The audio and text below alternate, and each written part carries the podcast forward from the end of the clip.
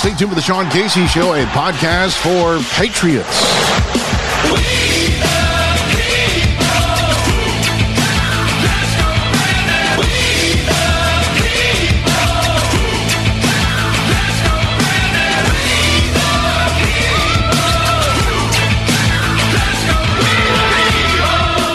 Welcome back to the Sean Casey Show. This is the uh, Casey commentary. Uh, all this week, we have got uh, select commentaries for you instead of full episodes. Next full episode is going to be Tuesday, uh, January the 9th, uh, in a pivotal election year, just a week out, really, from the Iowa caucus. So thanks for joining us, downloading, subscribing, uh, rating, and reviewing. Uh, today's commentary, State of Denial. Over the Christmas holiday break, I had the opportunity to watch an excellent documentary film called State of Denial. It focuses around what happened on uh, November of 2022 to Kari Lake and her uh, election for governor against Katie Hobbs, the Democrat in that state. We all know that Arizona was suspect and in 2020 was called early.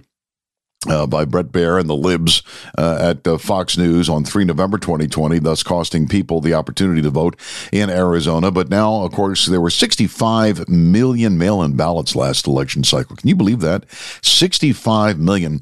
And now the makers of this film, uh, they have now, again, you should watch it. Really, should it should go viral. It should spread like wildfire because what they, uh, I'll share some of the things they have found in um, in their investigation, uh, and I think very credible investigators. Uh, and these are good all American patriot groups and patriot um, attorneys that were um, uh, heading this up for Kari Lake and her lawsuit against Maricopa County, against the state of Arizona, uh, particular. But I think they they've announced that they're now going to do these uh, state of denial films also in Georgia, where we've got the Secretary of State Brad Raffensperger now refusing to come to testify. Can you imagine?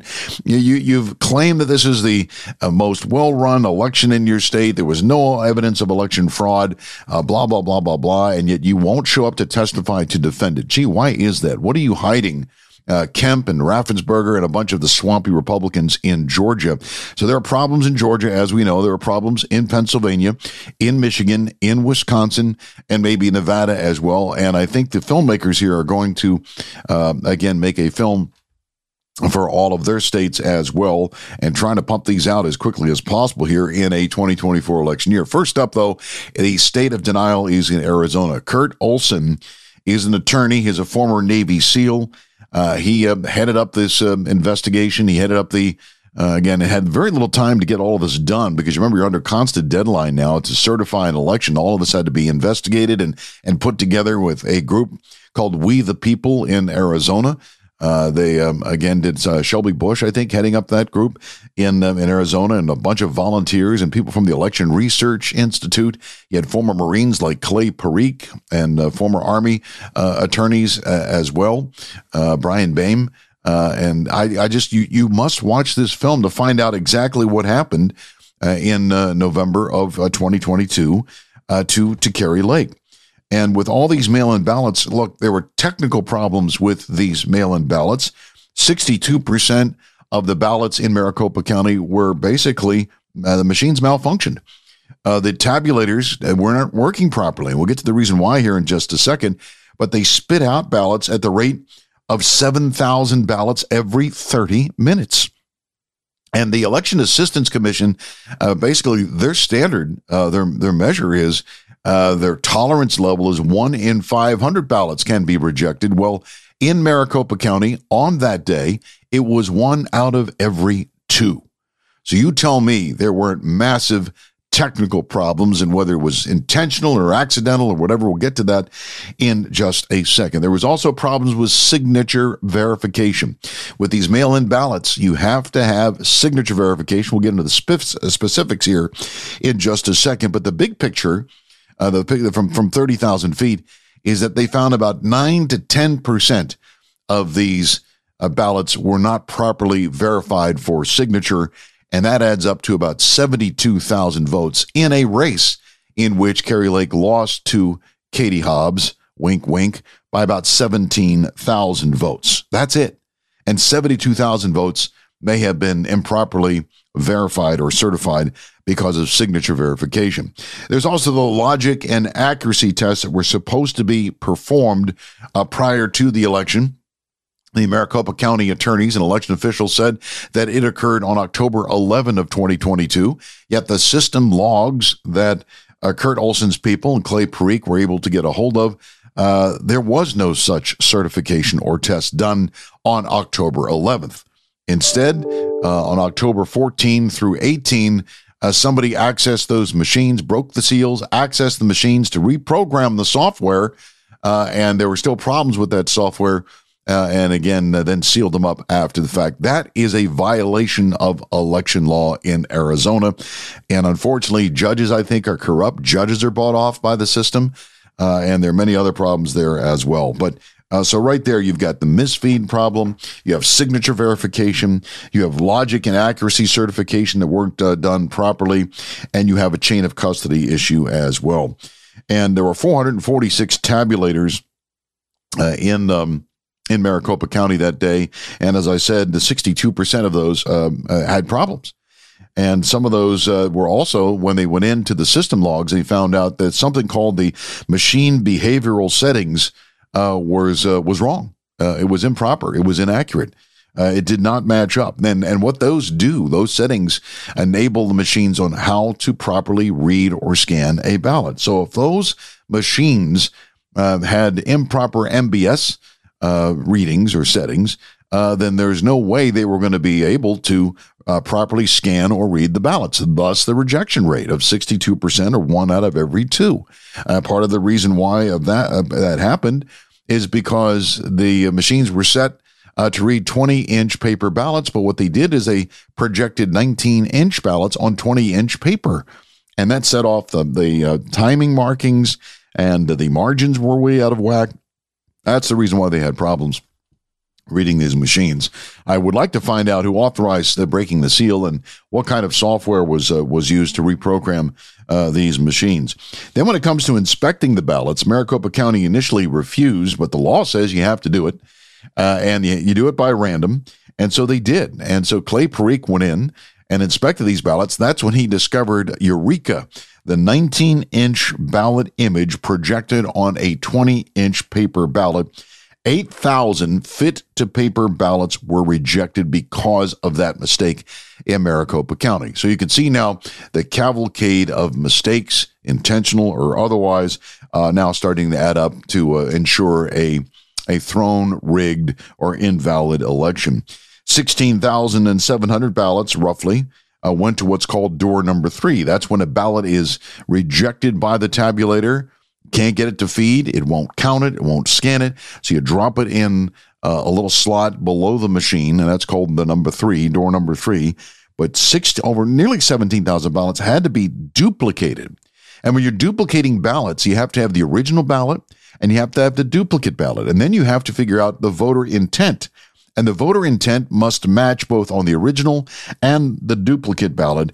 And it is here where, of course, I think uh, where much of the election uh, was thrown. In fact, uh, it was said in court by the attorneys there this was an intentional conduct to sabotage the election. The chain of custody is also very important when you're dealing with ballots. Maricopa, Arizona state law says that the mail-in ballots had to go. Uh, they're picked up by the postal service. The postal service keeps those in custody and then releases them to Maricopa County. Then and only then. But Maricopa County did not follow the statute on collecting ballots from the, from the drop boxes, for instance. They they allowed a third party, this Runbeck uh, company, uh, which is an offsite private contractor.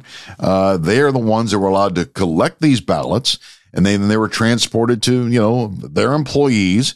Uh, I don't even know if they're bonded or not, and put into trucks, and then where they sent sent them back to this Runbeck facility. Uh, they're the ones that print the ballots and everything, but uh, they're not supposed to have chain of custody of the completed ballot. Uh, just the ballots that were printed for election day. And then their job is done, really. Uh, so the point is, uh, that this is where it is it is believed where thousands, literally thousands of ballots were in, injected into the system at the Runbeck company, allegedly. Okay, uh, that is where they believe this is where the, the most and mail-in ballots are ripe for fraud. That's why France doesn't use them, uh, and this is where uh, when you have a um, a third party uh, and you don't have anybody there at the postal service or anybody there at Maricopa County elections, uh, that is being held accountable. That is where these ballots can be injected uh, to uh, to throw the system off. And here's the reason why we know this. Uh, because we know that there were 263,000 ballots that were taken in, mail-in ballots at at Runbeck. Okay, but the there should be when you when you receive 263,000 ballots at the end of the day you should tabulate or count 263,000 ballots right? Well that's not what happened here.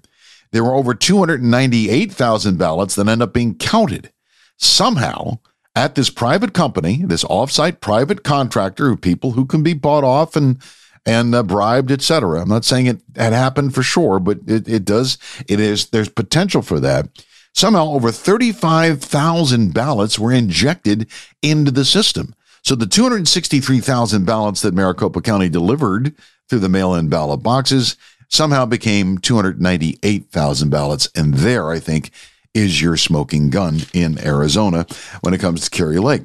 And so that's chain of custody. When you don't have uh, the ballots in a proper chain of custody, this is the kind of stuff that can and does happen in our elections. We wouldn't bank this way. We wouldn't um, uh, do anything else in forensic auditing or forensic accounting.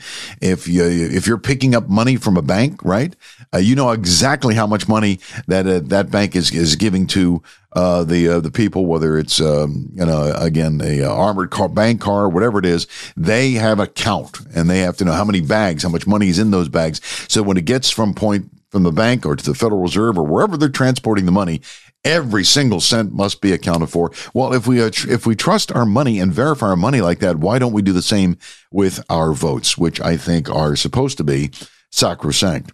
Uh, when it comes to signature verification, major problems in Maricopa County.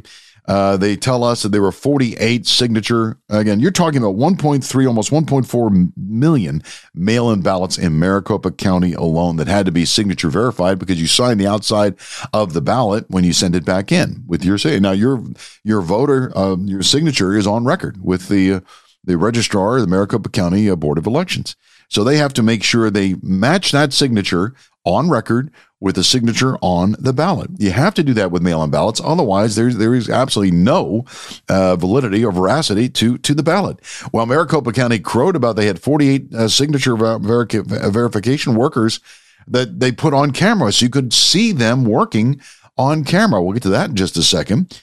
But there were another 90 that we never saw that were not on camera. They were, they were back in their office, they were another part of the building, or maybe they were even doing it at home uh, from their workstation. So that is ripe for fraud. And here's what we found out from the cameras that we could see.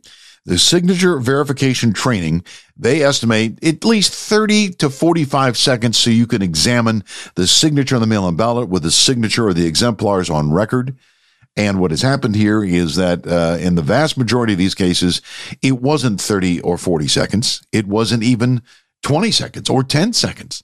In most of these cases, uh, in about 60 to 70% of the signature worker evaluations were scanned in less than three seconds. There is no way you can properly uh, look and match and verify signature in less than three seconds, and yet they did so, verifying at a pass rate of 97 to 100% in those instances. Over 300,000 signatures were evaluated and uh, signed off on in less than two seconds. Over 500,000 um, ballots were, uh, signatures were verified in less than three seconds. There's just no physical way to do it. They actually have people on camera, some doing their job right, but most uh, just clicking through. Uh, just, uh, you know, I'm getting paid. I'm just clicking through. I'm not even bothering looking. I'm just clicking right through one right after the other. So these are some of the problems they discovered in Arizona. You should watch this film, State of Denial. I would love to see them take on uh, Georgia, Pennsylvania, Michigan, Wisconsin, and maybe even Nevada. We have got to clean up our voting process. We have got to unify it, make it uniform. We really should go back to paper ballots and have everybody voting in person. Uh, the only absentee would be those uh, who uh, get a doctor's note, or if you're in the military, this mail in ballot stuff has to stop because if not, our elections will be constantly um, being second guessed for uh, years to come. Hopefully, some of these changes can happen in 2024, this election year.